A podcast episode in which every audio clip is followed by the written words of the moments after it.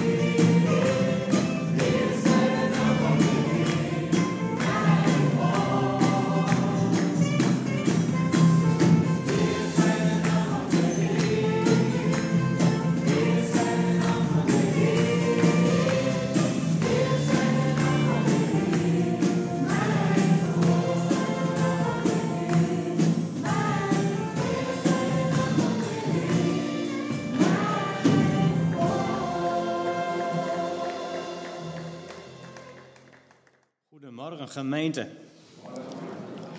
Ik vind het heel fijn om hier vanmorgen even bij u te zijn. Ook al is het al maar vier maanden terug dat ik ook hier was samen met Aukje. Allereerst de groeten van Aukje en onze kinderen. Ik heb uh, afgelopen vrijdag nog even met haar geskypt. Uh, de groeten van haar en onze kinderen. Alles gaat goed. We zijn blij dat uh, ook Johanna weer bij ons woont. Uh, sinds april dit jaar is ze verhuisd vanaf uh, Londen weer terug naar Kaapstad. Ze woont weer, ik denk, van iets van vijf minuten afstand bij ons vandaan. Dus daar zijn we natuurlijk heel blij mee. Bouke en uh, je kinderen doen het ook heel goed. En uh, Rins, onze jongste zoon, is net uh, afgestudeerd met zijn opleiding als geluidstechnicus. Dus we hopen volgende week, of met twee weken, hopen we de uitslag te krijgen van zijn diploma. Dus dat een beetje feedback wat betreft onze kinderen en ons als gezin. Dus groeten uit Kaapstad.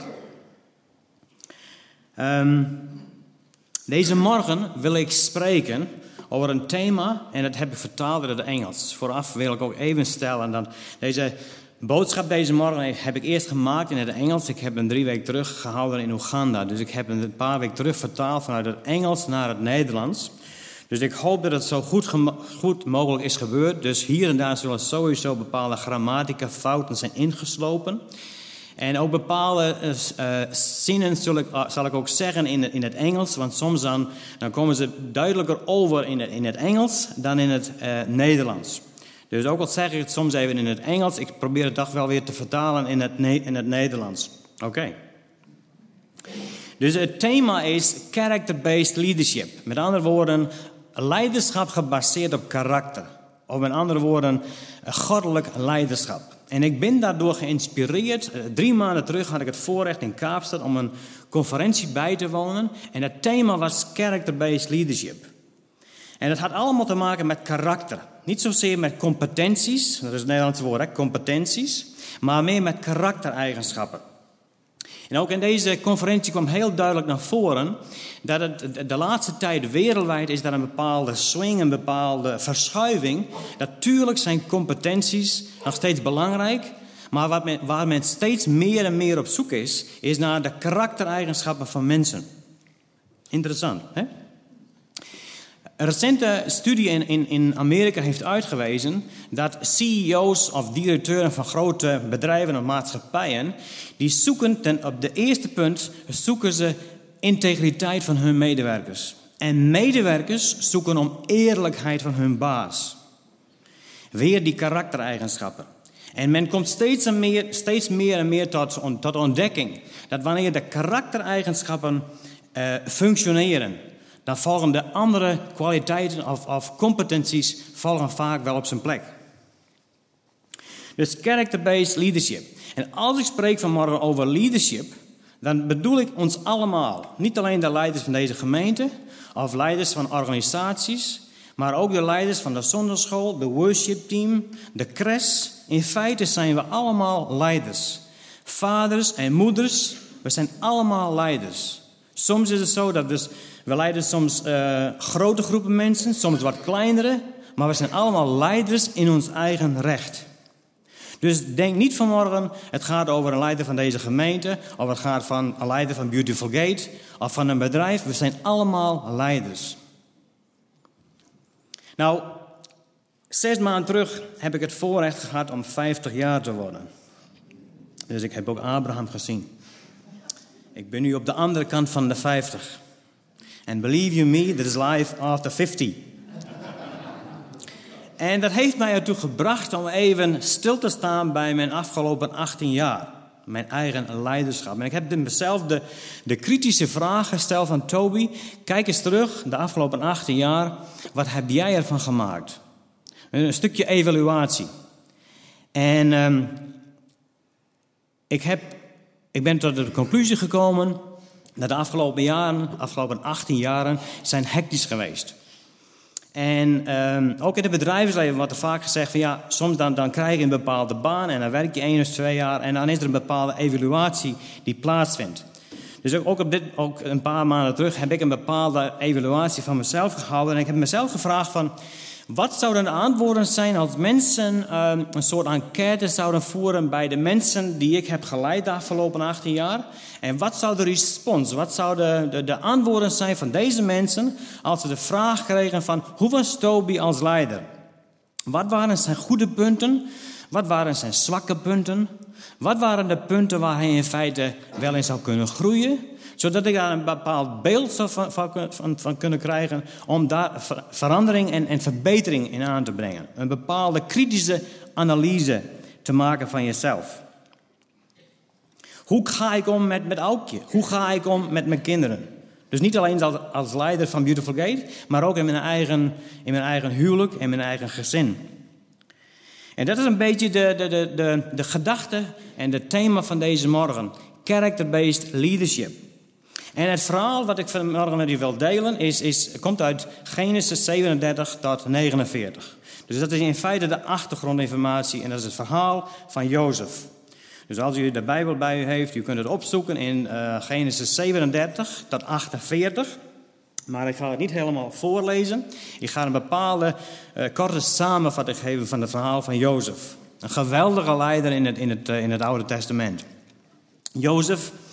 Um, De jongste zoon van vader Jacob, ook wel, vernoemd, ook wel uh, genoemd de, de, verwende teenager, de, de verwende tiener, de teenager. Um, hij had een bepaalde voorkeur, of hij had een bepaald speciaal plekje uh, bij zijn vader, dat weten we ook allemaal heel goed. Uh, hij, in, dat, in dat eerste gedeelte krijgt hij dan ook de mantel. Dus er is natuurlijk een heel groot onderscheid tussen Jozef en zijn andere broers. Op een gegeven moment krijgt hij een droom. Of dromen. Maar één droom die legt hij uit. En één droom die legt hij uit naar zijn vader en naar zijn, zijn broers. En in die droom zegt hij van ja, eenmaal zal er een tijd komen. Dan zal ik over jullie regeren. Eenmaal zullen jullie voor mij buigen. Dat grote ja, onvrede in feite van zijn broers en, en zijn vader. En dan kunnen we ook lezen, ook zou zijn vader. Die zegt van Jozef, zeg jij, zeg jij dat één keer ik en mijn moeder of jouw moeder voor jou zullen buigen. Dus die, die onvrede en die haat en nijd groeit alleen maar. Op een, op een gegeven moment, dan op een gegeven dag, dan wordt Jozef naar het veld gestuurd in Sjechem, waar zijn andere broers uh, bezig zijn met de schapen. Hij moet een boodschap brengen en, en eten. En Jozef komt er aanlopen en dan zeggen zijn broers al, kijk, daar komt hij aan, de dromer, de dagdromer. En ze smeden dan een plan en Jozef eindigt in de put. Ruben, de oudste zoon, die, die gaat het een beetje te ver. Hij zei, dit moet, het moet een beetje anders. Ze trekken hem weer uit die put vandaan. En ze verkopen hem voor twintig zilverstukken aan, die, van, aan een groep Ismailieten die toevallig langslopen. En zo is Jozef op weg als slaaf naar Egypte. Hij wordt verkocht als slaaf. Hij wordt gekocht door, door Potiphar, de rechterhand van Farao. En al binnen afzienbare tijd werkt Jozef zichzelf op. Ook in de, kunnen we in de, in de Bijbel lezen dat de hand van God, of Gods zegen, of, of, of uh, God maakt Jozef succesvol in alles wat hij deed. Dus Jozef eindigt in Egypte en al snel komt hij, heeft hij, krijgt hij het beheer over de huishouding of, of alle bezittingen van, van Potiphar. En het duurt maar even, dan wordt hij beschuldigd van aanranding. Uh, en zo eindigt Jozef in de gevangenis. Hij zit dan een paar jaar in de gevangenis. En dan komt, uh, komen we het stukje tegen in de Bijbel van de schenker en de bakker. Weer die dromen. Dus eerst had Jozef dromen, nu hebben we de schenker en de bakker. En dan is Jozef in staat om deze dromen uit te leggen. Met als gevolg, de bakker wordt uh, uh, gedood en de schenker komt vrij. Hij vergeet Jozef in de gevangenis. En zo eindigt Jozef nog eens een keer twee extra, jaar, twee extra jaren in de gevangenis. Dan zien we de dromen bij Farao naar voren komen. De zeven magere en vette jaren. Jozef wordt in één keer herinnerd en hij komt uit de gevangenis. Hij is in staat om deze dromen uit te leggen. En zo binnen een afzienbare tijd wordt Jozef. Komt hij niet alleen, is hij in charge of is hij... Um, in charge, is hij... Sorry, nee, nee, niet in charge. Is hij in het beheer, niet alleen van de huishoud van, van, van Potiphar... Maar nu van Egypte. Hij wordt vicepremier van Egypte. Dus een geweldig verhaal van Jozef. Een geweldige leider met kara- geweldige karaktereigenschappen. En dan duurt het nog een keer negen jaar voordat hij wordt hier herenigd met zijn andere broers en zijn vader. En um, zo komt de reunie van broers en vader komt tot een, in feite tot een prachtig mooi eind in uh, de Genesis uh, zevenenveertig, denk ik. Dus dat is een beetje de achtergrond van mijn verhaal deze morgen. Uh, en het is gebaseerd op het verhaal van, van Jozef. En uh, ik wil zeven karaktereigenschappen met u, met u delen deze morgen. Ik weet het is al vrij laat, ik hoop het een beetje uh, beknopt te doen. Maar zeven karaktereigenschappen, maar er zijn natuurlijk veel meer. Want één karaktereigenschap die ik niet ga, niet ga noemen is vergeving. Dat is natuurlijk een, een geweldige karaktereigenschap van, van Jozef... Um, waar we heel veel uit kunnen halen. Maar ik ga zeven andere met u delen. En omdat ik uh, onlangs vijftig jaar ben geworden... heb ik nu ook een brilletje bij de hand.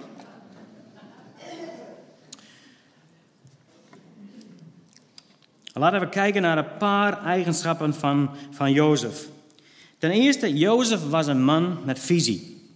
Nou, dit heeft te maken met dromen. Ik persoonlijk vind zelf dat visie en dromen gaan hand in hand. U mag het met mij eens zijn, of niet, geeft niks. Ik persoonlijk denk dat het is bijna onmogelijk om visie te ontwikkelen, te ontwikkelen zonder dromen.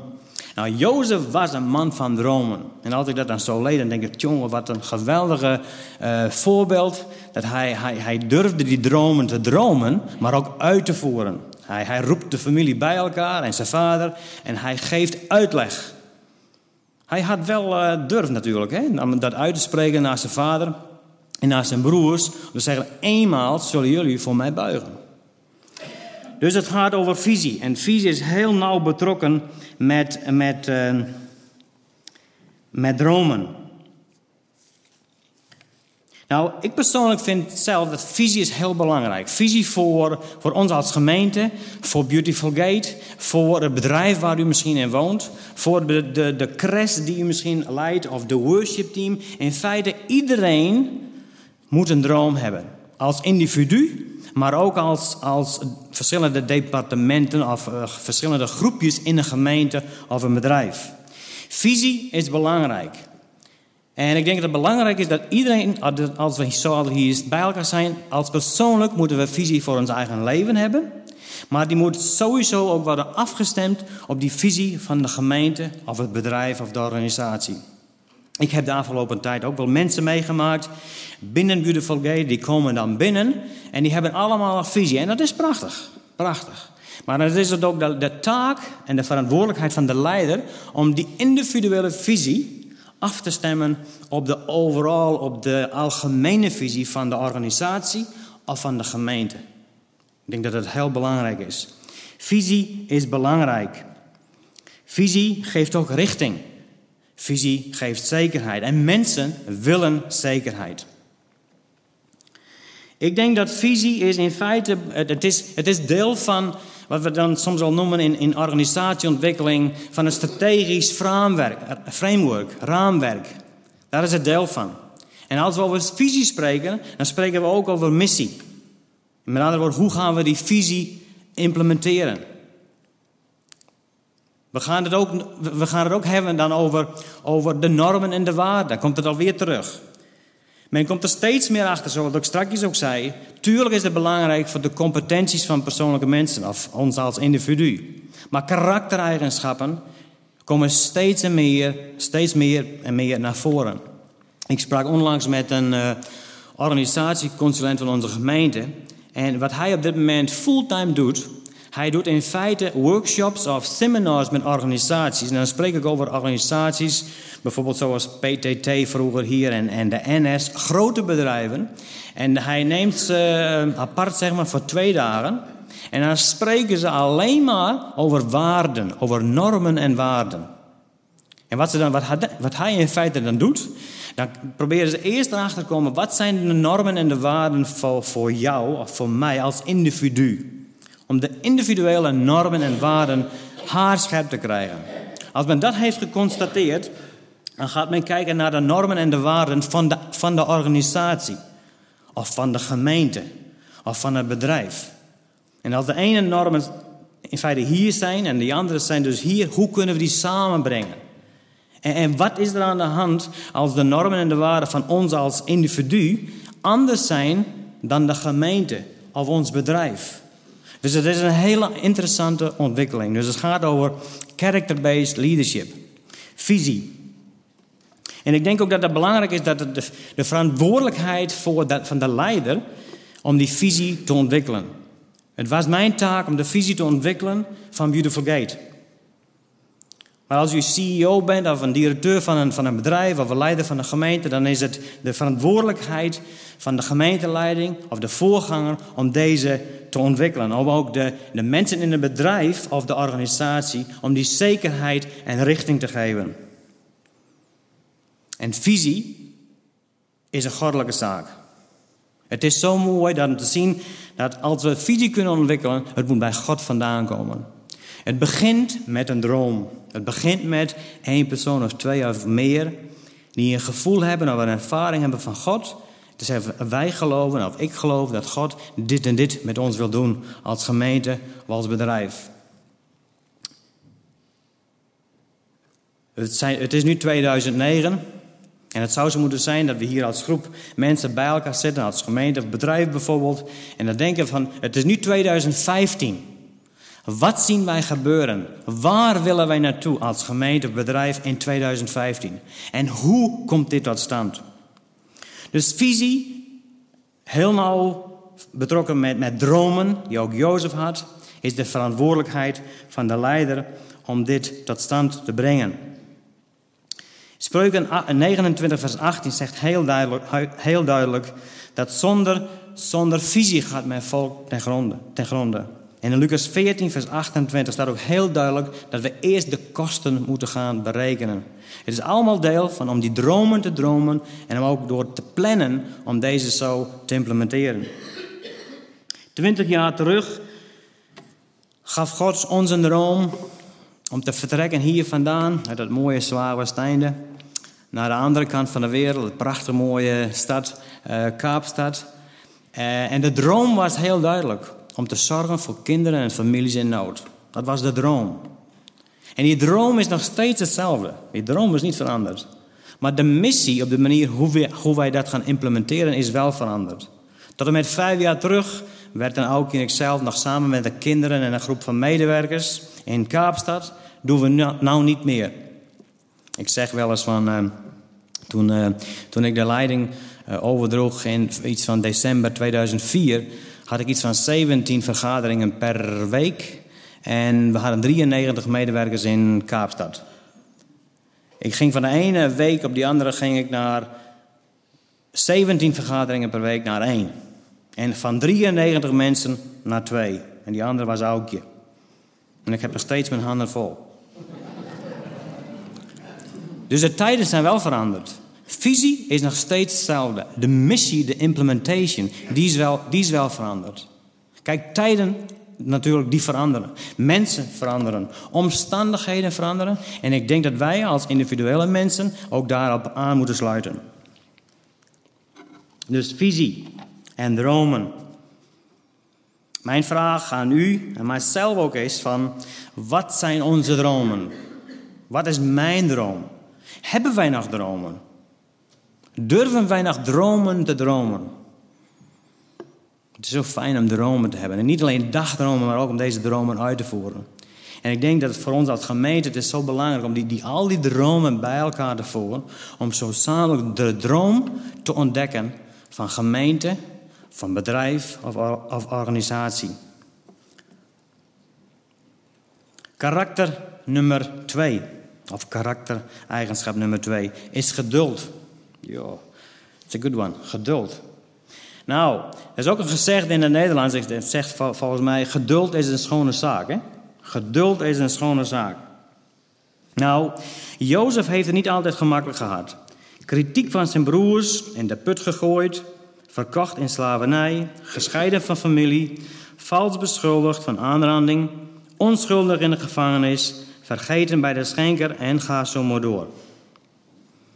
Met andere woorden, het komt vaak voor dat als we een visie hebben of dromen hebben, deze worden getest.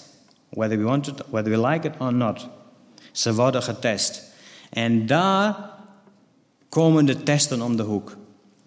En hoe gaan wij om met geduld? Ik vind het geweldig om te lezen dat, jo- dat Jozef werd verkocht als zeventienjarige tiener. En hij is dertig jaar. Dan, komt hij, dan krijgt hij de leiding over, dan wordt hij vicepremier van, van Egypte. Maar dan duurt het nog een keer negen jaar voordat hij zijn vader en zijn andere broers weer ziet. Dat is een, t- een tijdsframe van tweeëntwintig jaar. Denk eens even na over tweeëntwintig jaar. Zijn wij die, die, die prijs bereid, bereid om die te betalen? Zijn wij, als wij dromen krijgen van God, als wij ideeën hebben, zijn wij bereid om, om hierop te wachten? Om, om God's timing te zien komen? Dus geduld is een schone, is, is een schone zaak. En het is vaak zo dat dromen en visie worden getest. En dan komt het aan op ons karakter. Niet zozeer op onze competenties, maar ons karakter. Dus geduld is een prachtige karaktereigenschap. En ik vraag mezelf deze morgen, Toby, hoe, hoe staat het met jou? Hoe ga jij om met geduld? Ben jij geduldig? In jouw werk, Beautiful Gate, in mijn gezin, met mijn kinderen. Er is een boek, en dat, en dat, dat was een boek volgens mij, en dat stond, de, de titel was If the Going Gets Tough, the Tough Gets Creative. If the going gets tough, the tough gets created, creative. Met andere woorden, als het moeilijk wordt, zijn we dan nog in staat om creatief te zijn. Martin Luther King heeft eens een statement gezegd, gemaakt en daar stond van: The ultimate measure of a man is not where he stands in a moment of comfort, but where he stands at times of challenge and controversy. The ultimate measure of a man is not where he stands in a moment of comfort, but where he stands at times of challenge and controversy. Kijk, als het goed gaat in ons leven, dat alles zo'n beetje goed gaat, als er niet zoveel uitdagingen zijn, dat de testen niet zo he- heftig zijn, dan is het vrij gemakkelijk om te getuigen van wie God voor ons is en de visie die we hebben. Maar hoe reageer ik en u uh, if the going gets tough? Dat is natuurlijk een ander verhaal. Het is makkelijk om prijs de Heer te roepen als we op de uh, heuvel of de, de, de, de toppen staan. Maar hoe gedraag ik mij als ik, als ik door de vallei ga? Nou, wanneer de testen en de pijlen van, um, van, van, van uitdagingen uh, en moeilijkheden op mij worden afgevuurd. En toch geloof ik dat God ons vraagt om die karaktereigenschappen zoals dromen of visie en geduld, om die te praktiseren. Albert Einstein heeft eens een statement gemaakt, de grote fysicus. En hij zei, in the middle of a difficulty lies an opportunity. In het midden van een moeilijkheid ligt een kans. Oh. Vindt u dat niet inspirerend? In het, in het midden van een moeilijkheid. En ik ben er zeker van, zoals we hier vanmorgen bij elkaar zijn. Mensen, er zijn mensen op dit moment die door moeilijke tijden heen gaan. Uitdagingen. Die niet op die mountaintops lopen, maar door de valleien. En God ziet naar ons en zegt van, hoe, hoe handel je deze situatie? Hoe ga je met deze uitdagingen om? Dus in the middle of a difficulty lies an opportunity. Hoe zien wij onze putten en de gevangenissen? Met andere woorden, zien wij onze moeilijke tijden ook als een mogelijke trainingsgrond? Ik zelf persoonlijk geloof dat als, zoals we door het leven gaan, het leven is een, een, een, een grote trainingsgrond uh, en, en, en het, het gaat maar door. En, en elke keer als we weer een bepaalde testen waar we voor slagen, dan brengt, brengt God ons weer aan een ander niveau, op een, op een hoger niveau. Maar ook, zodat we ook andere mensen daarmee kunnen zegenen. En we worden allemaal getest natuurlijk op verschillende uh, momenten en, en, en gebieden. In Jacobus één, vers twee tot vier, daar staat, het moet u tot grote blijdschap stemmen, broeders en zusters, als u allerlei beproevingen ondergaat. Want u weet, wanneer uw geloof op de proef wordt gesteld, dat leidt tot standvastigheid. Als die standvastigheid ook daadwerkelijk blijkt, zult u volmaakt en volkomen zijn, zonder enige tekortkomingen. Het doel van geduld is om meer volwassen te worden. Wanneer we ons geduld beoefenen, worden ook onze geestelijke spieren ontwikkeld. En daar gaat het om. Onze geestelijke spieren moeten worden ontwikkeld. Nummer drie. Moraal, morality, ook een hele grote uh, karaktereigenschap. In Genesis negenendertig lezen we dat Jozef een aantrekkelijke jonge man was.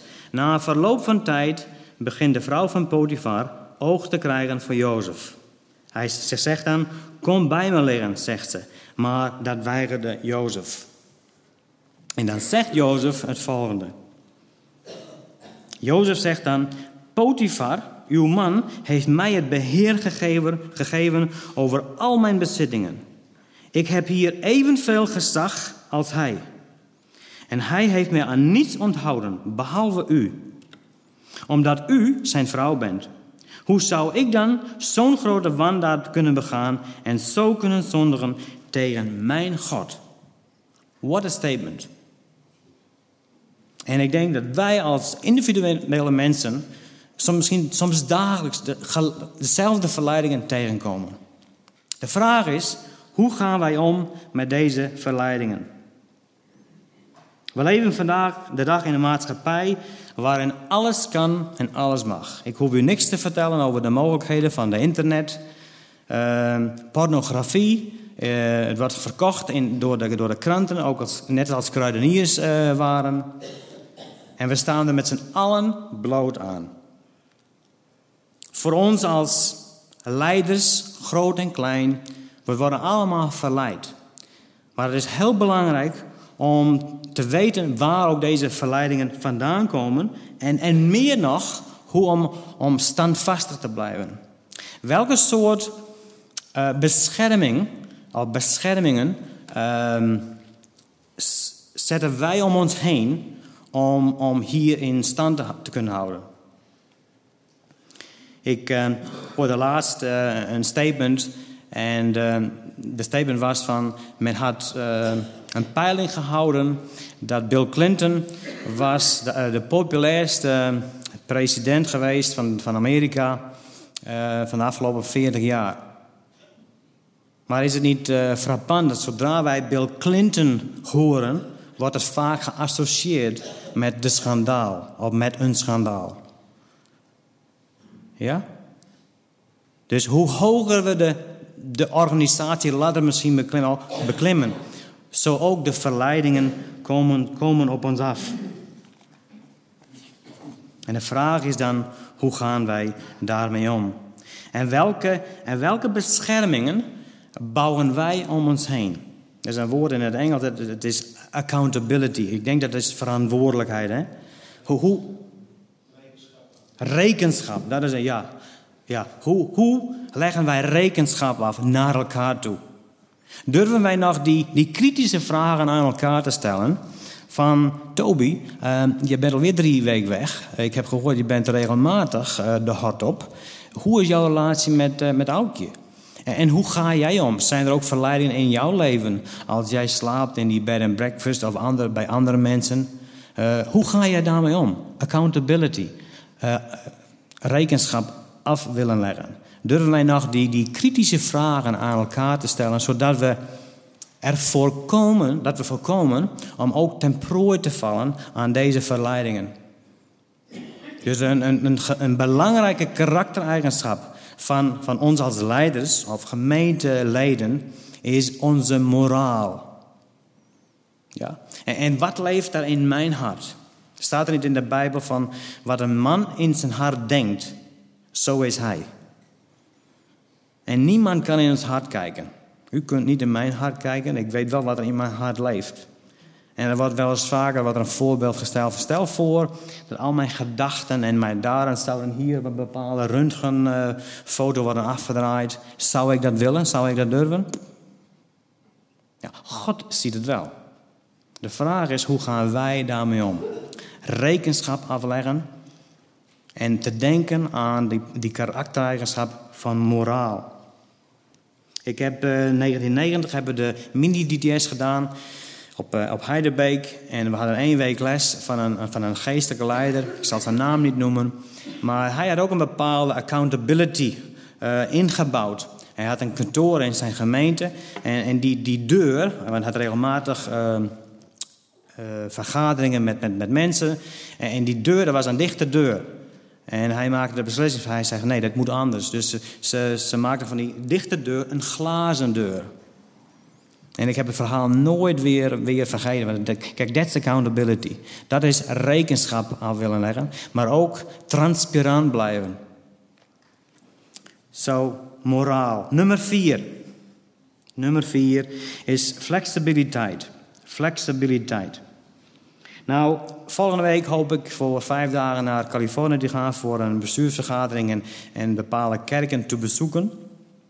Nou, als ik, over, als ik Californië vaak zie, uh, Los Angeles, Hollywood, noem ze maar op. De kust, dat is een prachtig mooi gedeelte van Amerika natuurlijk.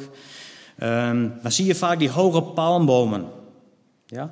En soms dan waait het, dan is het stormachtig en dan buigen die, die palmbomen die buigen helemaal, helemaal door. Maar ze knappen niet. Een prachtig beeld van buigzaamheid. Nou, hoe buigzaam bent u? Hoe buigzaam ben ik? Of knappen we zomaar? Dus hoe buigzaam zijn we? God verwacht dat wij ook flexibel zijn en buigzaam zijn. God riep Abraham om zijn land te verlaten en te gaan naar het land dat God hem zou wijzen. En Abraham gehoorzaamde. Hij was buigzaam genoeg en hij volgde. De Israëlieten moesten ook tijdens hun reis door de woestijn met de wolk meereizen. Als de wolk bewoog, moest ook het volk bewegen. David moest van de ene plek naar de andere plek vluchten om de jaloerse koning Saul te ontwijken. Flexibility, flexibiliteit was een belangrijk onderdeel van zijn voorbereiding als nationaal leider. De discipelen werden gevraagd om terstond alles achter hen te laten en Jezus blindelings te volgen. Beroep opzeggen, familie en familie en familie en kennissen achterlaten en zij gehoorzaamden de Heer Jezus. Zij waren flexibel. Nou, hoe flexibel zijn wij? Durven wij de teugels van ons leven in Gods handen te leggen en te zeggen, Heer, wat het ook is wat u wilt gaan doen met mijn leven, ik ben beschikbaar. Die droom die u mij hebt gegeven, die wil ik gaan implementeren. Ik wil u vertrouwen dat deze droom, dromen, werkelijkheid kunnen worden. Nummer vijf, geloof. In Hebreeën elf zien we het verhaal van de geloofsgetuigen. Ja, geloven zijn de, is de dingen die we niet zien. Zonder geloof is het onmogelijk om God te behagen. Zijn wij bereid om blindelings God te volgen? Blindelings hem te volgen. Dit is het prachtige verhaal in het Nieuwe Testament over Petrus, wanneer hij Jezus ziet lopen op het meer. En hij wordt gevraagd om uit die boot te komen. En, je, en, en, en Petrus, hij is vrij impulsief, dus op een gegeven moment, voordat hij het misschien zelf beseft, staat die ene voet op het water. En hij had de keuze om weer, die, weer naar de boot toe te komen, om zeker to play it safe. Maar hij deed het niet. Hij neemt, nam ook de beslissing om ook die andere voet op het water. En hij vertrouwde, hij zoomde in op Jezus. Tuurlijk zakte hij op het moment dat hij dat ongeloof weer naar boven kwam. Het is een geweldig beeld waar we ook vanmorgen van kunnen leren. Ik uh, had onlangs uh, breakfast met mijn eigen voorganger in, uh, in Kaapstad. Hij had net gesproken in, in Googletu, een hele armoedewijk vlakbij Kailitia, wat op dit moment vaak op de tv is vanwege de, de sokkertoernooi volgend jaar. En uh, een groep mensen van zeshonderd mensen bij elkaar, uh, maar ze hebben alleen maar een tent. En ze vertrouwen de Heer voor een gebouw. En toen maakten ze een afspraak, een paar maanden terug. Hadden ze een droom gehad dat een, ze moesten één maand apart zetten. Niet alleen hun tienden geven, maar het hele maandsalaris. Nou, deze armoedige gemeente bracht in één maand vierenveertigduizend euro op. See, that's inspirational. Dat is geweldig om te horen. Arme mensen brengen in één maand een hele maand salaris bij elkaar. En er is vierenveertigduizend euro voor hun gebouw. Dat is één van hun dromen. Billy Graham, en dit heb ik wel eens eerder genoemd, werd uh, een paar jaar terug gevraagd of hij zijn leven weer over zou kunnen doen, zou hij het ook anders doen. Nou, ik weet nu het antwoord, maar als ze mij hadden gevraagd, dan zou ik hadden gezegd van ja, tuurlijk zou hij zeggen van nee, je moet... Hij was een vrij succesvol evangelist. Hij, hij heeft alles meegehad. Miljoenen mensen zijn tot bekering gekomen. Hij had, hij had de stature en iedereen kende hem. En, maar hij zei van ja, ik zou het anders doen. Toen zei die uh, meneer, die zei, wat, hoe zou je dat dan anders doen? En toen zei hij van, I would take more risks. Ik zou nog meer risico's nemen. Prachtig, hè? Vindt u het ook mooi? Bent u ook bereid, zoals u hier nou zit, om risico's te nemen? Ik persoonlijk denk dat het leven is één groot risico. Het is één groot risico. En het mooie is, God forceert ons niet. Maar hoe meer risico's wij nemen, hoe opgewondener het leven wordt. Amen. Amen. Geloof. Risico's durven nemen. Nummer zes. Vertrouwen. God wil dat we hem vertrouwen en hem alleen. En blindelings op hem te willen vertrouwen. En Noach, Noach werd al even genoemd eerder in de, in de, in de, in de dienst. En, en God gaf heel duidelijk Noach een opdracht om die, om die ark te bouwen. Maar hij, hij werd niet gevraagd om te denken over het zeil, of het roer, of het anker. Dat staat niet op die ark. Met andere woorden, hij bouwde precies die ark zoals God hem vroeg. En de rest voor wat betreft de koers, hij vertrouwde God blindelings. God en mensen zijn op zoek naar leiders die, die te vertrouwen zijn. Die ook een bepaalde track record hebben, so to speak. Een track record. En denk eens na over de situatie. Stel voor in een gemeente of in een bedrijf. En stel voor u hebt een bedrijf en u moet één personeelslid aannemen. En u zoekt om een persoon van integriteit die te vertrouwen is. Die soort karaktereigenschappen. Nou, zou u uzelf aan willen nemen? Dus als u op zoek bent naar een persoon voor uw bedrijf en u zoekt naar een, pers- naar een persoon die te vertrouwen is, integriteit. What you see is what you get. Zou u uzelf aan willen nemen? Dit is dus een gewetensvraag. En daar kunt u nog wat langer over nadenken als u wil. En de laatste is nederigheid. Ootmoed, ootmoed. En dat heeft te maken met, denk ik, nederigheid, dienend leiderschap. We brengen weer terug bij leiderschap. Dienend leiderschap. Jezus geeft een prachtige illustratie in Johannes waar de voetwassing plaatsvindt. Een prachtig, prachtig beeld van, zijn wij bereid als leiders, groot en klein, van gemeente tot cres, worshipteam, noem het maar op. Zijn wij bereid om, om nederige leiders te zijn? Als ik weer terugkijk, en dan kom ik weer terug bij de vraag van Billy Graham. Uh, zou je het anders doen, Toby, over de laatste achttien jaar? Ik zou ook zeggen van, inderdaad, bepaalde dingen zou ik anders doen. En als je, als je dan zou vragen, wat zou je anders doen?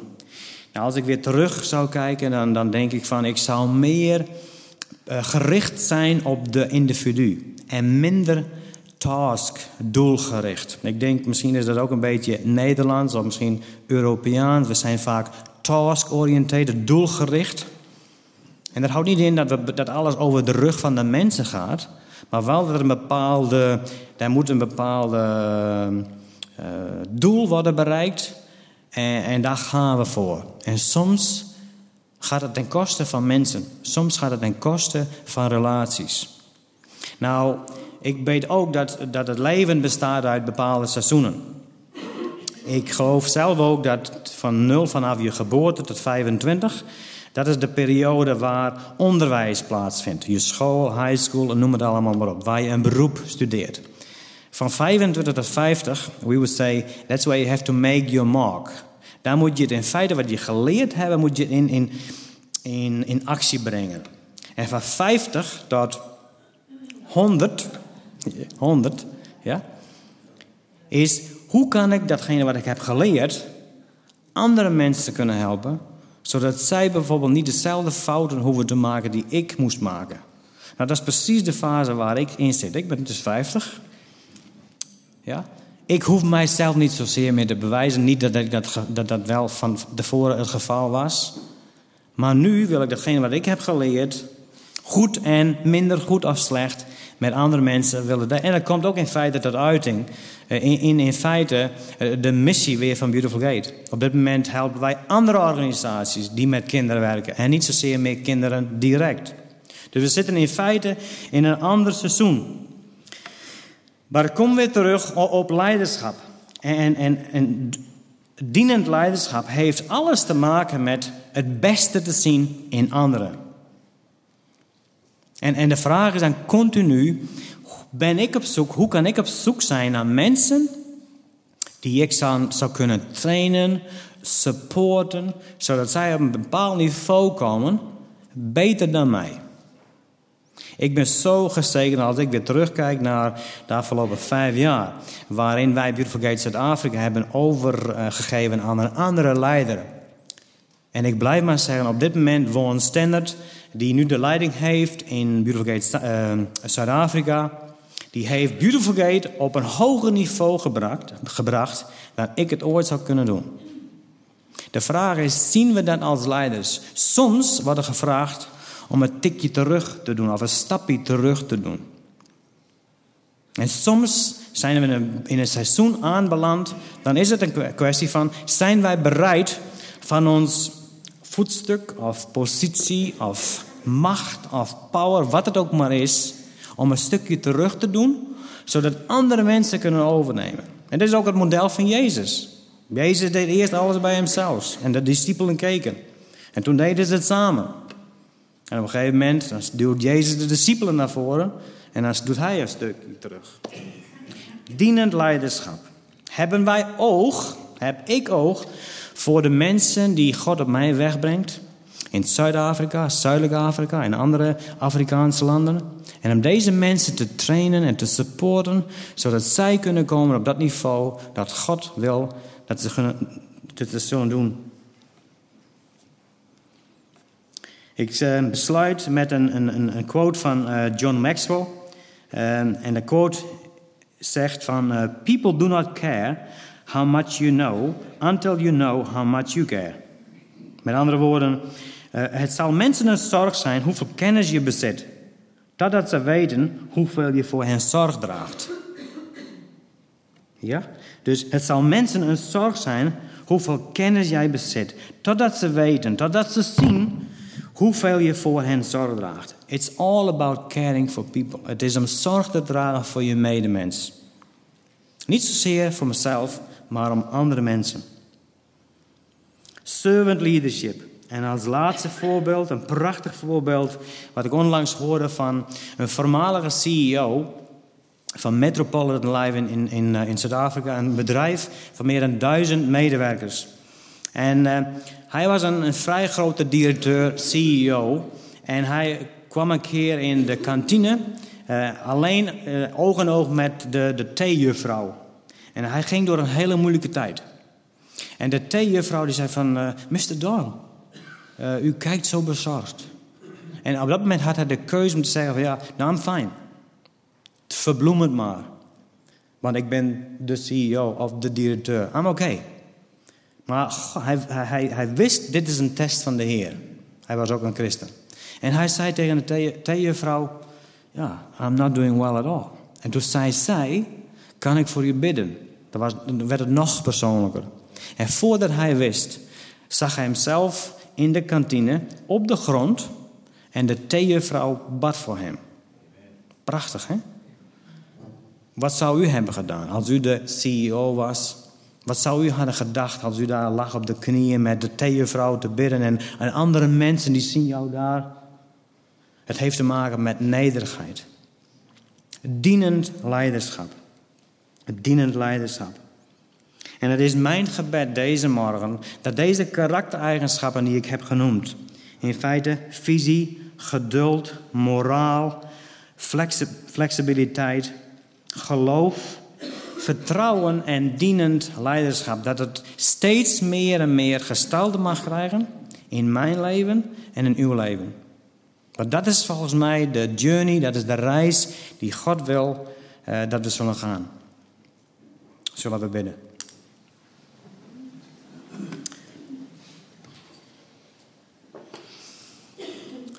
Vader in de hemel, we danken u dat we zo samen bij elkaar mogen zijn. We danken u, Heer, voor wie u bent. We danken u, Heer, dat we met u door het leven mogen gaan. Heer, dat u op dit moment ons ziet zoals we zijn. Heer, u ziet in ons hart. Heer, u kent onze uh, dingen waar we goed in zijn, de dingen waar we niet zo goed in zijn. Heer, u weet de, de, de gebieden waar we, waarin we moeten groeien. En Heer, we danken u voor de woorden die u tot ons hebt gesproken deze morgen. En we komen tot u deze morgen, Heer, als gemeente, als individuele mensen. En Heer, als we zo horen over die karaktereigenschappen van integriteit. De karaktereigenschappen die we ook mochten zien in het leven van, van Jozef. Heer, we bidden u dat u ons wilt helpen om deze steeds meer en meer gestalte te mogen geven in ons, in ons eigen leven. Heer, dat, en als we dit zo doen, dat andere mensen uh, u in ons mogen zien. Heer, ik wil u bidden als we zo spreken over, over visie. Heer, waar u ons ook voor heeft geroepen. Dat we er bereid zullen zijn dat deze, deze visie en de dromen die u ons hebt gegeven ook daadwerkelijk uit te voeren. Als we dit zo doen, Heer, dat we geduld mogen hebben op de reis waarin we bezig zijn. Heer, soms moeten we wachten. Uh, soms worden ook de dromen aangevallen. En wil je ook de onderscheid geven dat we hier op de juiste manier mee om mogen gaan. En als we denken over moraal. We leven in een wereld waar zoveel slechte dingen, verleidelijke dingen op ons afkomen. Soms staan we er middenin, soms, soms, soms uh, begrijpen we het niet. Heer, helpt u ons om stand te houden. Heer, dat we mensen mogen genoemd worden van karakter. En van dat we uh, een moraal, de morale issues uh, hoog mogen houden. Heer, we willen u bidden dat we flexibel mogen zijn en blijven. Dat we ons blindelings mogen vertrouwen op u en op u alleen. En Heer, dat we mogen vertrouwen op de dingen die u voor ons heeft. En als we het hebben over, over character-based leadership, over goddelijk leiderschap, ieder op zijn eigen plekje. Heer, dat we dienend leiders mogen zijn. Dat we mogen een oog hebben voor degenen die achter ons aankomen. De nieuwe generatie, de jonge generatie. Heer, dat we oog mogen hebben, zodat deze mogen groeien. En dat wij een stap in de rug mogen doen. Hier wil ik u danken dat we zo samen als gemeente deze morgen bij elkaar mochten komen. En we willen u bidden, Heer, als de week zo voor ons ligt. Heer, dat u ons wilt helpen, dat we de week mogen ingaan en, en, en de dromen mogen dromen die u ons geeft. En dat bidden we in Jezus' naam. Amen.